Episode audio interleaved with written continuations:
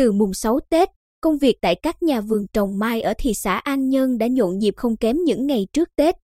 Trên các nẻo đường quê, Cổ Trâu, ba các máy xuôi ngược chở mai, chở phân, đưa đất nhập vườn. Các nhà vườn đang tất bật bước vào vụ chăm sóc mai cho năm tới. Trong vườn mai, người thì lo nhổ cọc, cắt hoa, cắt cành phụ, lao động nữ thì cắm cúi cạo lớp rêu đóng trên bề mặt đất và xới đất trong chậu mai. Lao động nam làm những việc nặng nhọc hơn như xúc đất đưa vào vườn để thay đất, thay chậu cho những cây mai. Đây là việc làm cần thiết để cây mai phục hồi sau khi ra hoa, phát triển tốt cho mùa ra hoa năm sau. Ông Đoàn Văn Thọ ở thôn Háo Đức, xã Nhân An cho hay, dù có rất nhiều kinh nghiệm chăm mai, nhưng do năm nay gặp hai đợt không khí lạnh kéo dài nên hầu hết mai của nhà ông gần như bị câm, không nở kịp. Vì vậy trước Tết ông chỉ bán được 3 chậu mai cảnh trong số 2.000 chậu. Để chúng phát triển tốt sau Tết, ngoài hai vợ chồng, ông Thọ phải thuê thêm hàng chục nhân công mới có thể chu tất mọi công việc cho kịp tiến độ, nếu chậm sẽ làm cho cây mất sức.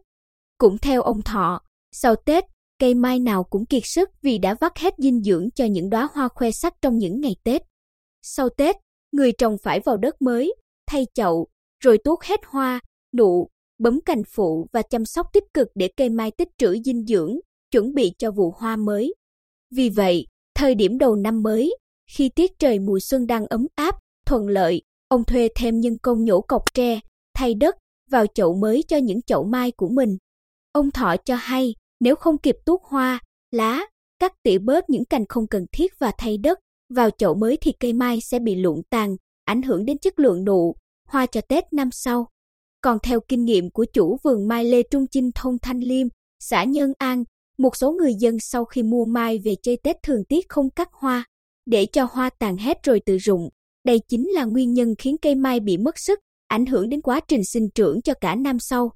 Ông Chinh chia sẻ, cây mai sau khi chưng Tết phải cắt hết bông, tỉa cành, vì tỉa cành sẽ tạo ra thêm nhiều nhánh mới, giúp cây có thêm nhiều chồi và nụ cho đợt Tết năm sau. Công đoạn thứ hai là thay đất cho cây.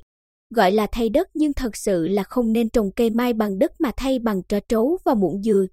Rồi ủ rơm, để gốc để cây mai hồi phục bộ rễ, bón phân làm cho bộ rễ tỉnh lại sau khi ra hoa.